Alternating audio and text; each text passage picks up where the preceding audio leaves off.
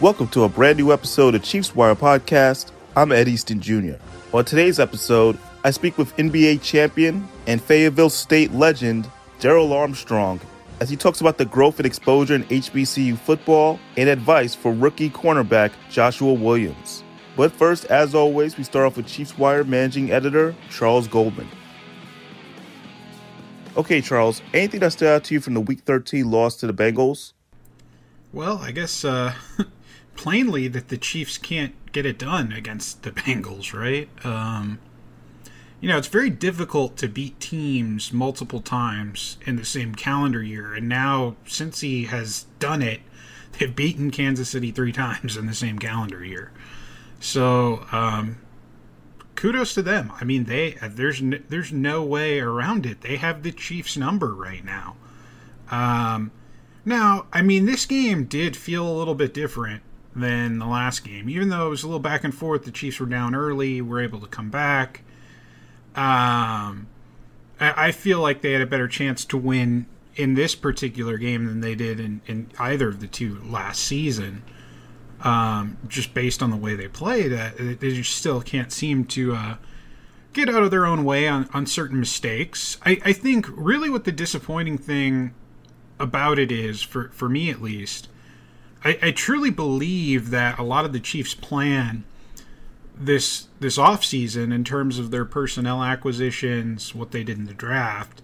I, I feel that a lot of that was centered around okay, what do we need to do to get past the Bengals uh, and, and, you know the Bills, the two teams that have given them the most trouble in the AFC conference and appear to have the quarterbacks to compete um, each year.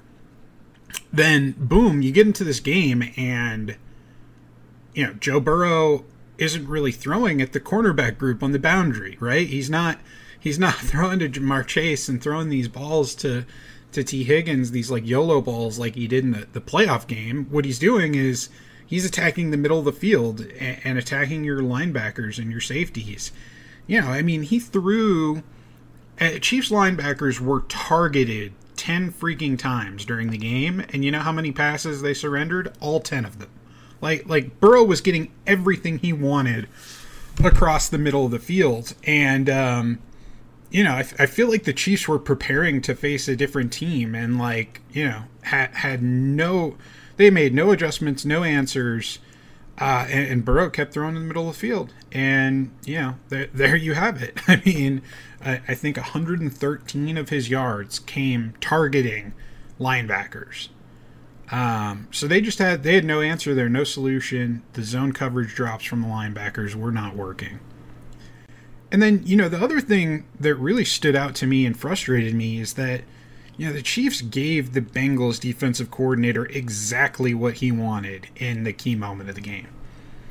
Um, you know, he bet that they were going to leave the ball in Patrick Mahomes' hands with the game on the line. You know, four minutes left in the fourth quarter. It's third and short, right? There's three yards to gain uh, to pick up the first down. You're averaging 5.5 yards per carry. Um, and, and still, the Bengals did not roll out their defense with any sort of inkling that the Chiefs would run the ball and keep it on the ground. So I'll say it's ego. I mean, maybe it's not intentional. Like maybe it's not um, it, this like you know intentional ego where they're like, okay, you know, we've got the best quarterback in the in the universe, but maybe it is. I mean, maybe maybe the Bengals um, made the right bet there. I, I, mean, it seems that they did, um, and, and it makes me wonder. I wonder, like, you know, how many times has Patrick Mahomes seen something like pre-snap, you know, and, and thought to himself okay, maybe we should check to a run play here. And, and I don't even know if that was an option on this play. I don't know if there was a check on the play to, to run. I, it could have been pass all the way, no matter what, what have you.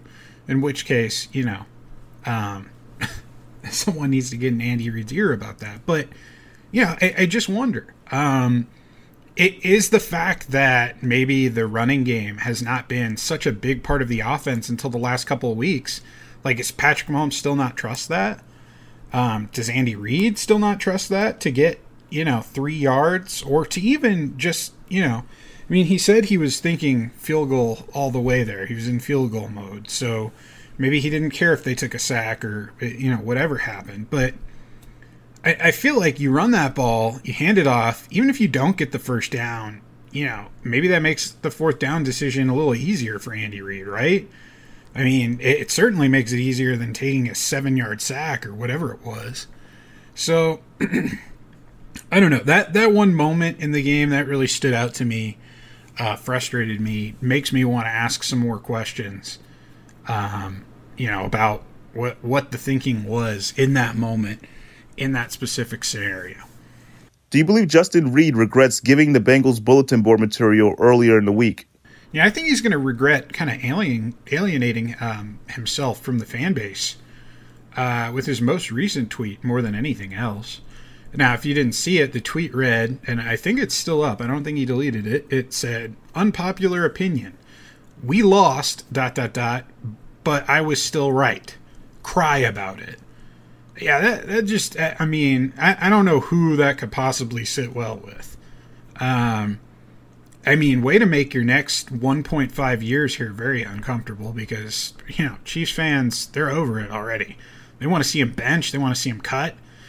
Um, and to be honest, I mean, Andy Reid was already pissed about his pregame comments. There's no way he's going to be happy when he hears about that tweet. So, I, I, I don't know. I, I mean, the whole thing is very bizarre in my opinion. Like I, I said it, you know, the other week. I, I didn't think that, um, I, I didn't think that his pregame comments were, were meant as a slight or that he was burying his opponents, quote unquote. I, I mean, I think he was being confident in his ability, his teammates' ability.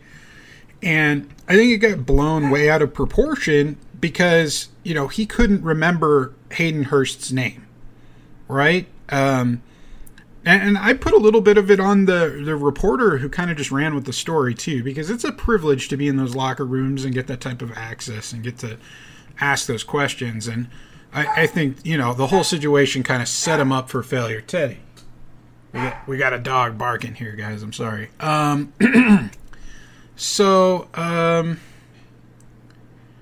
yeah, I just, I, you know, I, I think there was a way better way to go about that. And, you know, um, Reid's kind of, you know, he, he's kind of buried himself here now, so to speak. I, I, I don't think that, I don't think that there's much coming back from that unless his play on the field drastically picks up. And I'm talking about, um, you know, not, not just, you know, making, um, you know, shutting guys down, not getting targeted in the passing game because that's easy to do as a safety. But I, am talking about like make some game changing plays. Like you need some turnovers. You need to hit a guy and force a fumble. You need to do something that that now makes fans believe, okay, you know, uh, this guy is talking the talk. He's got to walk the walk, right? So that that's my thoughts on Justin Reid. I, I hope that um, I hope that he he's got something planned and can you know figure it out because right now he's uh, he's he's really uh, he's in the doghouse with the fan base for sure. Should the Chiefs be concerned with the poor play of the defensive line during Sunday's loss? Um, yes and no. I, I'll say on the no side of things, like the Chiefs recognize that this was still a weakness and, and, you know, last week they went out and they got Brandon Williams, who's on the practice squad now. You know, former defensive tackle uh, with the with the Ravens for several years. Um, really, really, really good guy, well liked, a leader, um, and, and, a good player too. I mean, he's a great run stopper, big guy, uh, has a, a particular presence about him in the middle of the defense. So you know, I think he can have like that Mike Pennel esque impact that, you know, that the Chiefs had in, in 2019 when they brought Pennel there, where, you know, he can come in, affect the run game. Um, so, I mean, there's at least one thing that they have planned that should help the defensive line a bit. But on the concern side, where you should be concerned, what you should be concerned with um, with this pass rush. And, and, you know, I mean, this was a team the the Bengals. This was a team that surrendered the third most sacks in the league this season, heading into week uh, week thirteen. And even though their offensive line, they were playing better as of late. I think they only allowed like four sacks in the last three games or something like that. Um, the the Chiefs' defensive line, like they hasn't they, they haven't had uh, less than than three sacks in in a game since week six, right? So week six, you have to go all the way back to week six against the Bills. They had two sacks. Every game since, they've had three or more sacks. So like they've been very good this season, uh, the Chiefs' defensive line, and, and, you know against some good offensive lines too. So it's very bizarre to me. It, it, makes you think: Is this group overachieving? Has that been the case all season? I mean, they got 11 total pressures on Joe Burrow, and their lone "quote unquote" sack came in the 57th minute of the game. And really, you know, was it was it like a high quality sack? Not not so much. I mean, it was kind of a botch play where Burrow gave himself up behind the line of scrimmage and got touched. So, you know, it wasn't like some like great play where George Karlaftis shoots around the tackle and just you know creams the quarterback. It was just, um, you know, he was the first guy in the vicinity. So, you know, I think on one hand, I, I think that performance should give some pause. Um, that you know, there has been some accountability there. I heard good things from Frank Clark after the game, who, you know, he's played through more stomach issues, which, you know, seems to happen. Um, and then I saw a good tweet from Colin Saunders about him, you know, kind of saying he, he felt he didn't do his 111. And um, so, you know, I, I think there's some positive improvements that can be made there. And I think we'll see those against a Broncos team this week that has not been good protecting the quarterback. Now, what will that say about the future? What will they be able to bring, you know, come playoff time from that uh, improvement? We'll see. What was your reaction to the Patrick Mahomes Jumpman touchdown run? Yeah, that was a great one. But just like the uh, 13 second drive against the Bills in the playoffs, like it's going to be forgotten. Um, you know, at least with that one, like with the 13 seconds, they they won the game, right? But you know, then they went on to lose to, in the AFC title game to none other than the Bengals. So I guess the uh, moral of the story here is that Cincinnati plays spoiler to all the recent great individual plays, you know, uh, by Kansas City.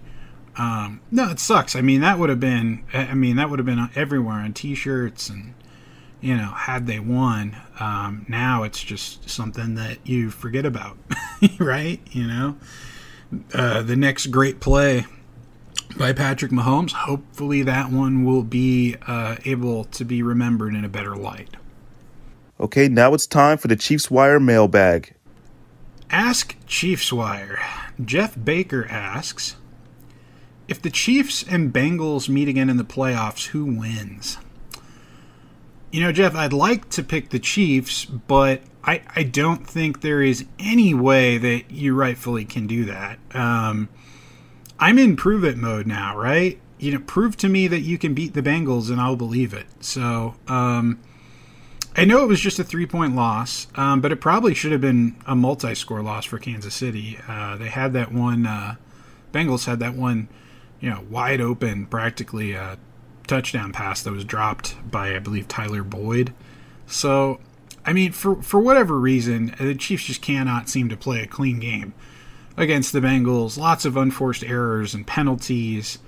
Um, they're always just cru- they're, they're, crushing themselves uh, w- with things that that they end up doing, right? Um, and then I think you know this particular time it really just felt like I mean Joe Burrow beat the brakes off this defense. Uh, they just weren't. They, they, had no chance to to stop him most of the times when he touched the ball. I think they forced like one punt maybe or something. I, it was you know a couple of stops, but uh, you know it's just not wasn't enough. wasn't enough, and you know I think that even if they meet at Arrowhead. Um, they're going to have to find a way to do some things differently when it comes to defending the middle of the field um, obviously, but they're also going to have to uh, really pick their moments uh, for you know certain things on the offensive side of the ball. I thought the offense did a good job this last game. I, I really did, but um, I, I, think that they also left points on the board, um, and, and, where they had opportunities to not do so. So uh, right now, if if they meet again in the playoffs, I, will tell you right now, I'm I'm gonna pick the Bengals in that game. My prediction: you assume I'm picking the Bengals.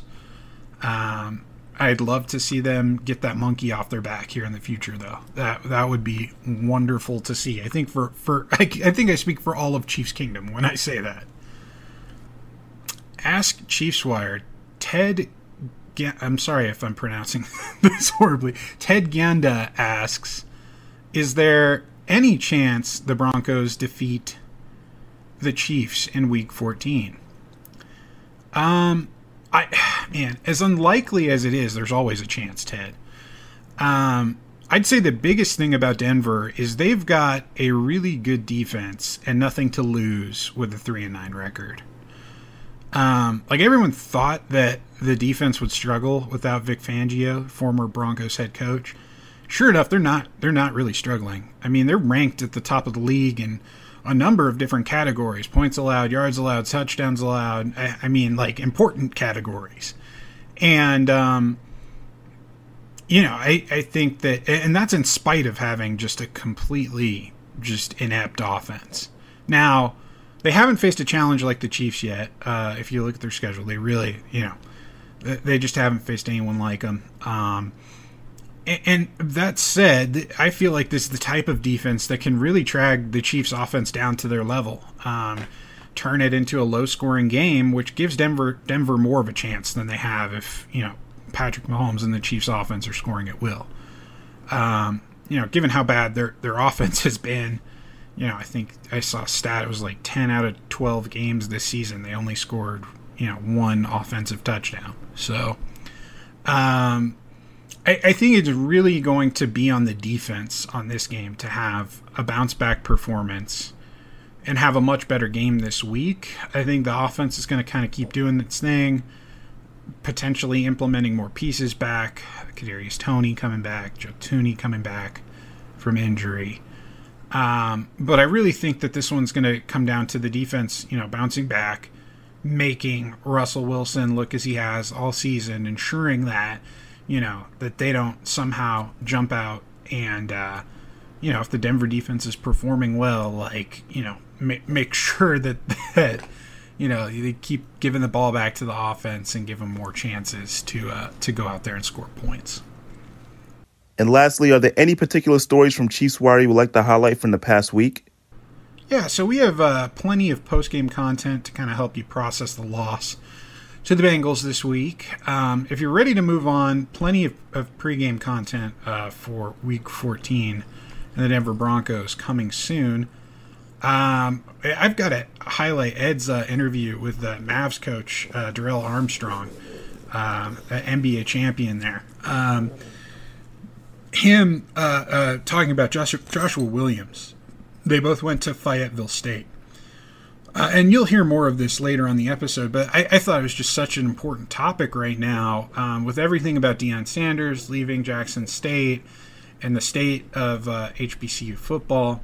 So to hear from an HBCU legend like Armstrong um, about the impact that Joshua Williams is having, showing that he can hang and play at the highest level in the NFL, um, that that was just uh, it was really cool to hear, really important.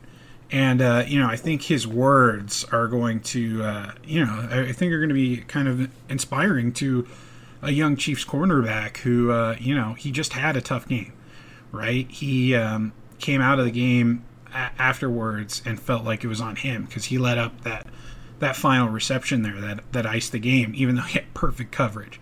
Just great throw, great catch. Um, was probably this close to breaking it up, but was unable to. So so he feels, you know, a tremendous amount of, um, I, I, guess, responsibility for that.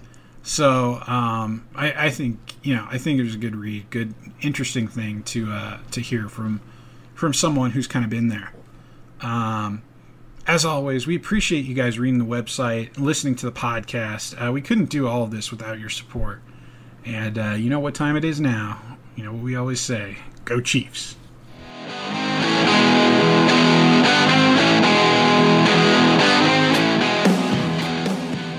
And now my conversation with Darrell Armstrong. Um, you're a Hall of Famer, Fayetteville State. and uh, the Chiefs just drafted a uh, fourth round pick, yeah. Joshua Williams. Joshua Williams, yeah. Yeah, I just want to know uh, just your thoughts on like the, the growth of uh, HBCU from when you played to how it is today and everything in terms of exposure. Well, I mean, to me it was uh, a lot of growth even before I got there. You know, a lot of a lot of guys came um, from the CIAA, Rick Mahorn, um, Charles Oakley, uh, Ralph Talley, uh, Earl the Pearl Monroe. You know, it's, it's, it's many more that already have put us on a, on a platform where we can audition and, maybe get to the to the NBA. Um, and you know, even in football, Jerry Rice and all those guys, you know, they did the same as well for football. So um, it's just about um, you know just trying to make make a way for BCU uh, athletes who just maybe didn't have the grades. Um, the SAT score to get the opportunity to be seen and uh, hopefully get to this to this level, um, which is, is one one of the most beautiful probably things I ever done was you know I appreciate all the hard work uh, to get here and have the opportunity to perform and, and show my show my talent was uh, was, was unbelievable. And it, always came from, from Fayetteville State being in the gym working to get better learning how to shoot. Um, and just getting an opportunity to be seen. So uh, I love what Deion Sanders is doing with, with uh, Jackson State and um, the SWAC and all the black colleges. Uh, he's giving guys opportunity to be seen, to be heard, and uh, hopefully you guys take advantage of that. Uh, it is it's different today. We didn't have all these distractions with PlayStation, social media, you know. Uh, so they, they it is a it is a big distraction when you get to you know those things right there. But if you have the love and the passion to get to this next level and play, you'll find you'll find a way to get here. So hopefully, um, you know, hopefully guys can continue to, to get here and and, um, and do big things. Right, and uh, speaking of big things, uh, you started off as a football player Fayetteville State, and uh, at one point you held the record for the uh, longest field goal. Yeah, yeah. Uh, I, I had held the record. Um, two 47-yard field goals in my last year. Um, I wasn't even supposed to play. Uh, the field goal kicker had quit, they, they asked me to come out, and I, I went out. And, uh, my college coach Jeff Capel said, "Can you go help him?" And I, and I went and helped him, and uh, ended up tied. I really tied the record, but I did it twice. He only did it one time, so I did it twice, and it was my record. But somebody came along a couple years later and broke it uh, with a 49-yard field goal. So, um, but, but you know, I, I enjoy that. Love, I love, love kicking that football. My idol was Mark Moseley. Um, who uh, played in the NFL with the Washington Redskins at that time, and um, you know he was always the person who uh, I love to watch kick, and you know nobody would know uh, he was the only field goal kicker in the history of the NFL to have winning MVP. So that's, pretty impressive for a kicker. Very impressive. And uh, like I said, just go back to Joshua, and this being his rookie season, he's getting a lot of playing time now. Yeah. Um, how do you think this, this, in terms of like which coming from the same program and and being one of four people drafted this year from an HBCU? What what advice would you give for him? you know, carrying all that, and because people they always, you know, he brings it up himself that how yeah. important it is, and, yeah. and uh, what, what, would be your uh, your words to him? Just be, be yourself.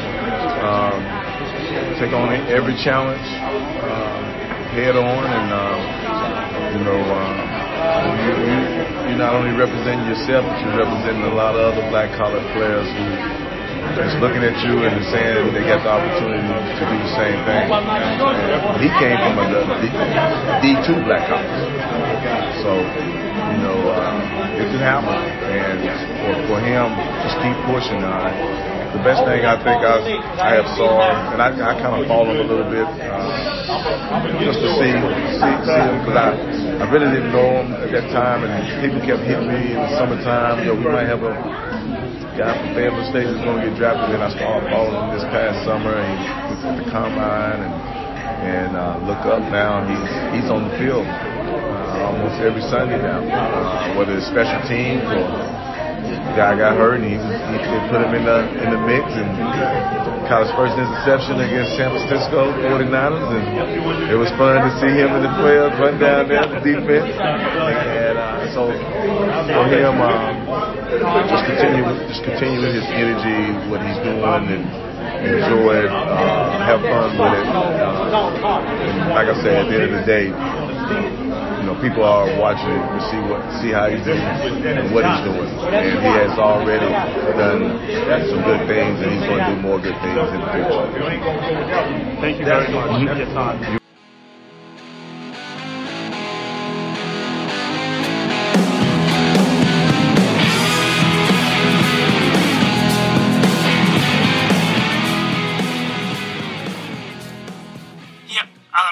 challenge is they they're a good football team. Uh, their defense is, is special. Uh, they have a good scheme. Uh, they have good players. Um, and so uh, when you play division opponents, you obviously know they've studied you all off season. So you try to have a, a, a, concept of what you do best, but at the same time throw in some wrinkles so that they, they can't be on top of your, your best plays. And so uh, uh, for us, to be a great challenge against a great defense to go out there and try to find a way to, to put up enough points to win. So is the game plan different when you play them twice in almost like three weeks or something? Um, I mean, obviously you have similar plays, um, but you, utilize plays that, that kind of go off of each other, so they can't get a good concept of, of what you're trying to do. And um, I mean, they, they're they're a great defense, man. They do a lot of great things. Um, and so it'll be a great challenge for us as an offense, and I got to do do my best, to get the ball in my hand, and let these guys make plays.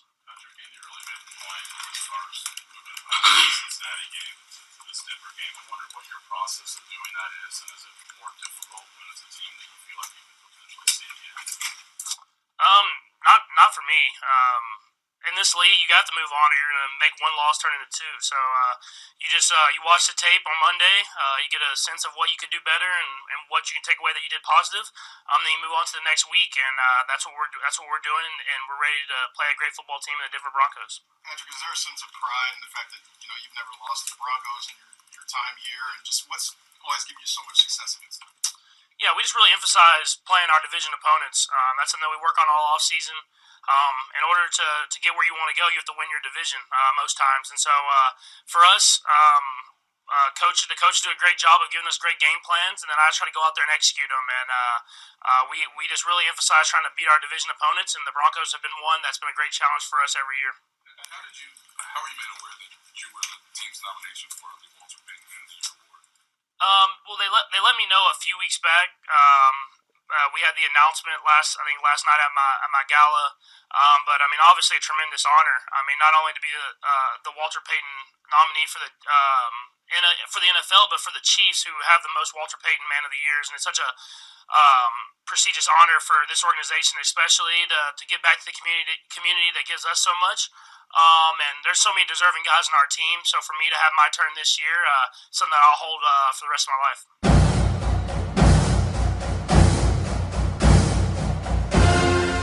I want to take you time to thank my guest Darrell Armstrong for sharing his thoughts on HBCU football as well as some advice for rookie Joshua Williams. And to remind everybody to please follow us on Twitter at The Chiefs Wire. I'm Ed Easton Jr. Check us out next time.